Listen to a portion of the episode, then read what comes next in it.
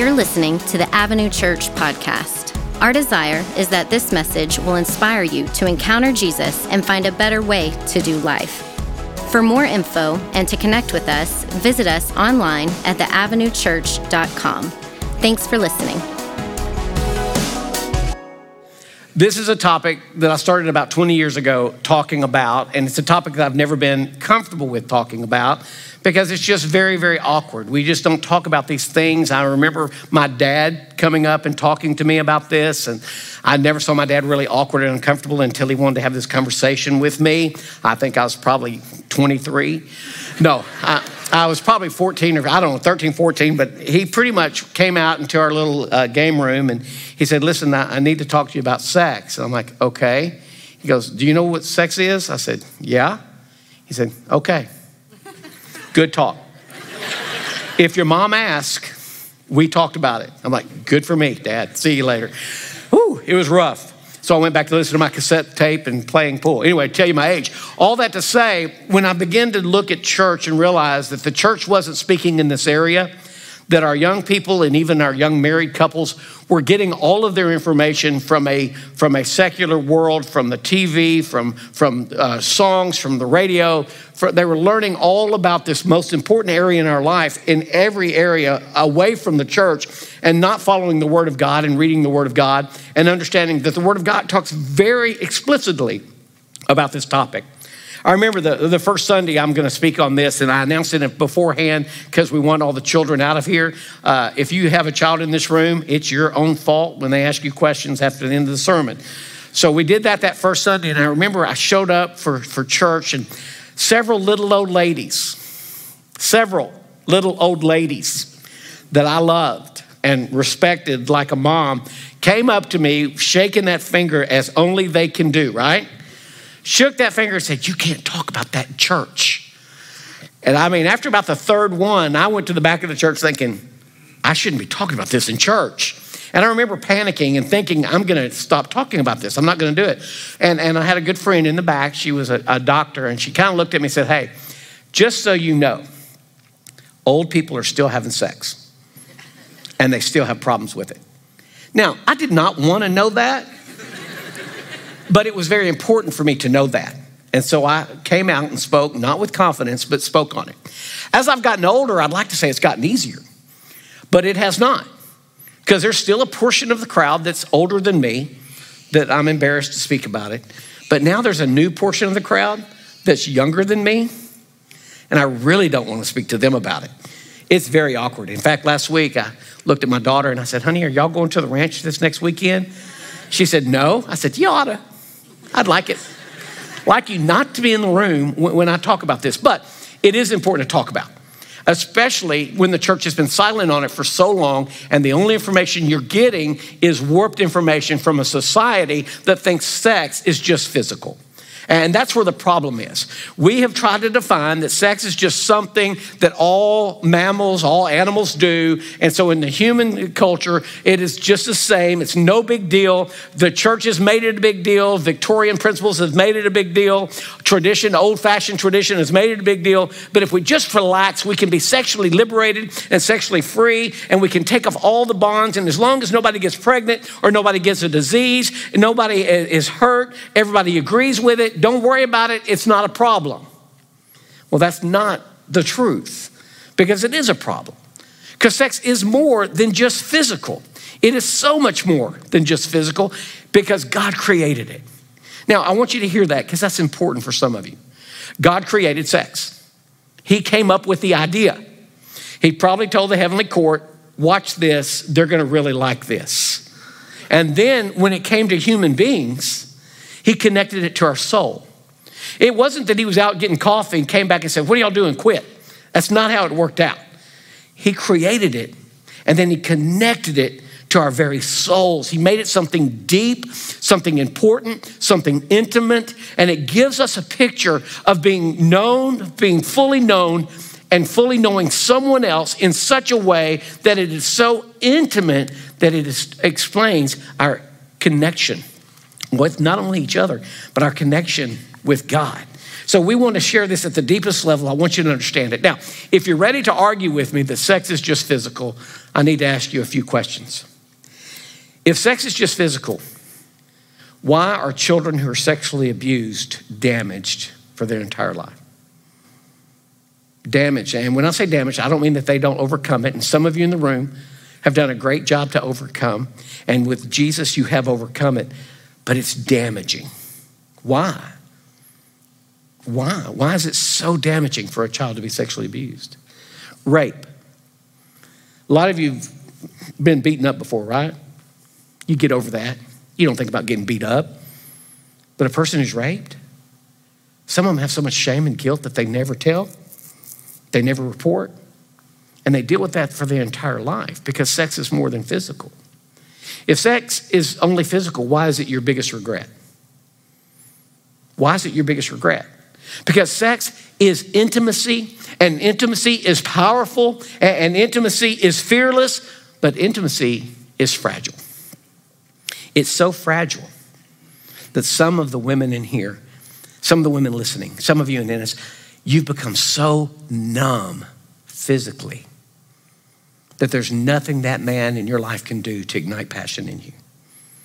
Because sex is lost its passion, it's lost its fire, it's lost its ignition because it's not what it was meant to be. It was meant to be a connection of souls, and it's become a physical act. Some of you men have disconnected intimacy so much from sex that you would rather look at a naked woman on a screen than interact with a real woman in your life. Because we're lost, because it's so much more than physical. When that intimacy is fractured, when that intimacy becomes an, an, a false intimacy, when it becomes imitation, when all of these things happen, something inside of us breaks. If you're single today, you have a chance to get this right.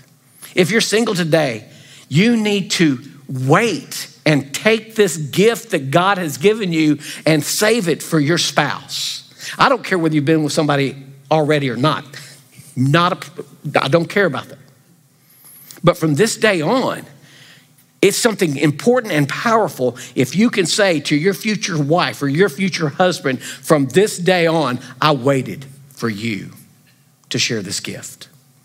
It's powerful, and we need to get back to understanding this connection and why it is so powerful, why it's so important.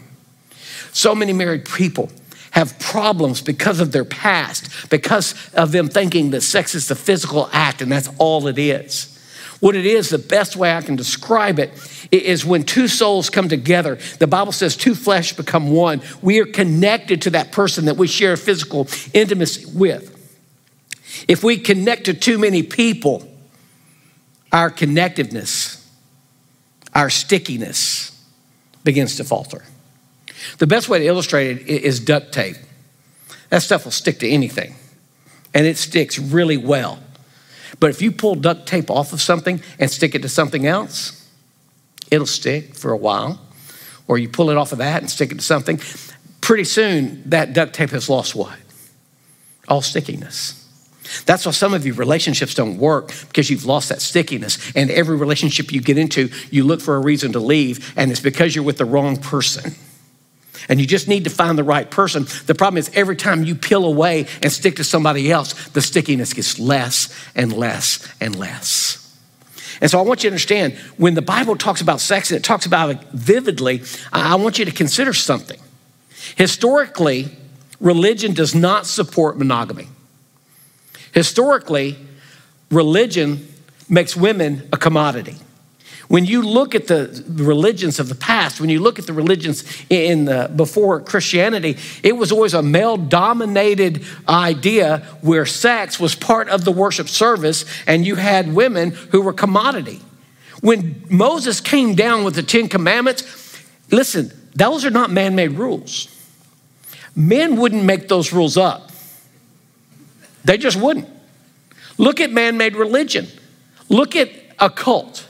Cult leaders, where it comes to sex, what, what is the idea when they create their own religion? The cult leader has sex with who? Anybody he wants. When men drop religion, women are commodity. God drew up religion and made women partners. Paul lifts up women. Jesus lifts up women. We're going to get to the scriptures today, but I just want you to see how important it is to understand that this whole design, this whole concept, this whole intimacy idea is because God created it for us to be one. Now, Paul is writing in, the book of Corinthians, Paul is writing to a church that has started in this area, in this region. And, Corinth, you need to understand, is a port city. It's on a little isthmus, and, and what it does is the ships come in here, they cross their cargo to this side, and then the ships load up on here and they go this way. With that, this is a port town. All these people are coming in from all over the world. All these sailors are coming in that have been at sea for a long time. And so the biggest religion in the town of Corinth was temple prostitution. They actually had places of worship, man made worship, man made religion. They set them up, and in that worship, the physical act of sex was part of it. And so he is writing to a sexually liberated community. These people saw sex everywhere they went. In fact, the church wrote Paul and asked about this guy had married and was living with his stepmom. And they said, Is that a problem? They didn't even think it was a problem because they were so sexually liberated. So Paul is writing to this group of people who are sexually liberated, and he is saying, Flee from sexual immorality. All other sins a man commits are outside his body. But he who sins sexually sins against his own body. Now, he's writing to a culture much like ours who said sex is just physical? Sex is not a big deal. You don't have to worry about it. It's an animal it's an animal instinct. Just take all intimacy out of it. Don't worry about it. And he's saying listen listen listen. All sin all sin outside your body is different than the sin of sexual sin inside your body. Why? Because sexual sin goes against your very soul. It goes against the deepest part in your life. And so he again says in Corinthians, Do you not know he who unites himself with a prostitute is one with her in her body? Now, Many of you have read the book of Corinthians. I want you to understand there's so much in that book to help us understand how sexual immorality will affect us. In fact, in the book, many of you have read that it says for women to be silent in church. You ever wonder why that is? I mean, we've taken that and tried to make it patriarchal and said that women aren't, that's none of that's true. It was written to Corinth because of the situation in Corinth where the women were the temple prostitutes and they stood up and tried to get the attention from the men on the street because then they got their tithe and they had sex with them. And Paul didn't want women standing up in the church and attracting the wrong men into that body. Now, do you see how prevalent it was? And so then he says, listen, don't unite yourself with a prostitute because you'll lose that stickiness. That's what I'm saying.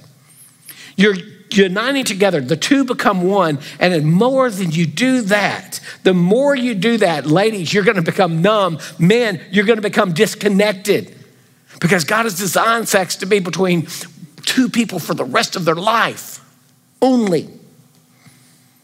That's what it's about. It's a connection. Some of you have lost that connection. It's not just physical, it's connected through your soul, especially if you're a follower today. Paul says in 1 Corinthians again, Do you not know that your body is the temple of the Holy Spirit who is in you, whom you receive from God? You are not your own. You are bought with a price, so therefore honor God with your body. I know some of you are still not convinced. You think it's just a preference. I get that. But it's not a preference, it's a design. There is a predictable outcome. I prefer fried foods and sweets. I prefer that. It's nutrition. I prefer that. But there is a predictable outcome if that's my diet. Am I right? If you believe sex is just physical and you believe it's not between a man and a woman, the outcome is predictable because God designed it. Sex, one person your entire life to have intimacy so you could be fully known. So before you leave today, I just want you to do one more thing. I want you to listen closely because I'm not here to condemn you. So many times we hear this. I said, Your biggest regret is, is sexual sin. I am not here to condemn you. That is not my job. God is not here to condemn you. He loves you, He wants to restore you, He, he wants you to live the best life you possibly can by His design. He knows it better than we do. A great example that God doesn't condemn you today is in John chapter 8. We have a story. In John chapter 8, a woman is caught in adultery. Now, I don't know how the man got away, unless he was a streaker and just ran really fast. But the man got away. They brought the woman before Jesus because they were trying to trap him. Because in the law of Moses, it says if you're caught in adultery, you're to be stoned. Now, why is that in the Bible? The Old Testament was written in the building in the nation of Israel. Building a nation is different than building a family. So when you read this in the Old Testament and you see it looks different, it's one God, it's the same God, but he was doing something different in the Old Testament than Jesus is doing in the New Testament. In the New Testament, he's bringing us together to form the family of God. And so this woman is brought to him, and they want him to either condemn her to death, which would be wrong for the Roman government, or to say she's not guilty, which would go against their scripture. So they bring the woman ashamed, humiliated, and throw her down in front of Jesus.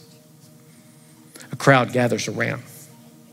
Now, this crowd has rocks in their hands because they're ready to stone her. They're just waiting for the word. It says they asked Jesus, What should we do? It says Jesus bends down and starts writing in the sand. There's a lot of discussion about what he wrote. I think he might have been writing the sins of the people in the crowd. He stood up and he looked at the crowd and he said, Those without sin, cast the first stone. Now, I love that it says the older people drop their stones first because we understand. But then everyone they drop their stones. He looks down at this woman. He that is without sin, by the way. He says, Where are your condemners? He says, They're all gone, she says. And then he says the most powerful words you will ever hear I don't condemn you either. I don't condemn you either. Now, how powerful is that? Whatever sin in your life that humiliates you, whatever things you've done that you're so ashamed of, wherever you are in life at this very moment in your sexual sins, Jesus simply looks and says, I don't condemn you. But the next words, sometimes we don't read because the next words are just as powerful and just as important. Because he looks at her and says, Go and sin no more. I don't condemn you. Go and sin no more. I don't condemn you. Stop sinning. Is this incredible? I want you to leave here determined to do it God's way. I want you to leave here determined to live the way God lived, to, to not be condemned, no, to not live in shame, to not live in guilt, but to walk out of here today getting it right. If you're single today, let's get this right. Start waiting on the person that God has for you. Stop worrying about finding the right person and become the right person. I know some of you are like, oh, that's easy for you. You're married. You can have sex anytime you want.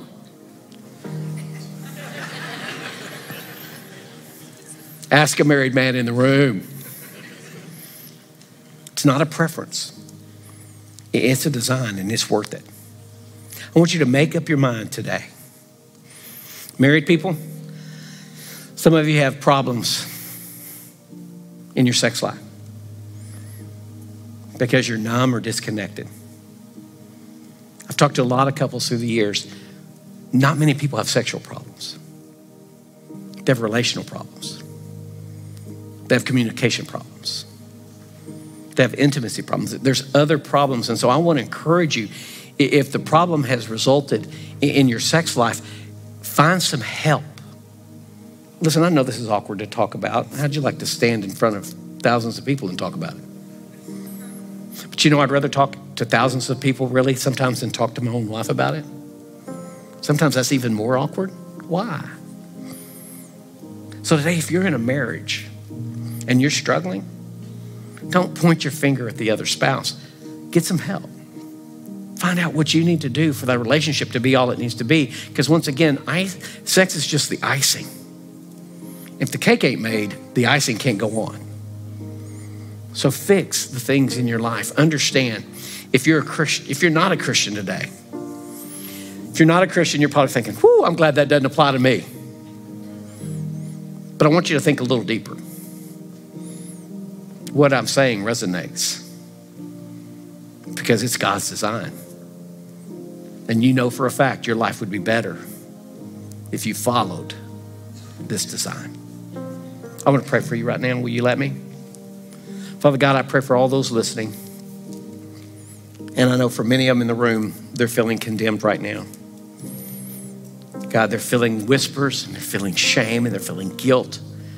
And God, I pray you'll begin to lift that, that they can look up into your eyes the way that woman did and hear you say, I can do not condemn you either. And God, then help all of us go and sin no more. Help all of us live this life by design, live this life by the way you've designed it, to have true intimacy, to fully know someone, to be fully known and totally accepted. God, let that begin to happen even in the lives of the people today. Thank you, Father, in Jesus' name. Amen. Thanks for joining us today. Our hope is that this message inspires you to encounter Jesus and find a better way to do life. We'd love to hear from you and get you connected on your journey. Visit theavenuechurch.com slash connect to get started. To hear the latest from us, don't forget to subscribe. See you soon.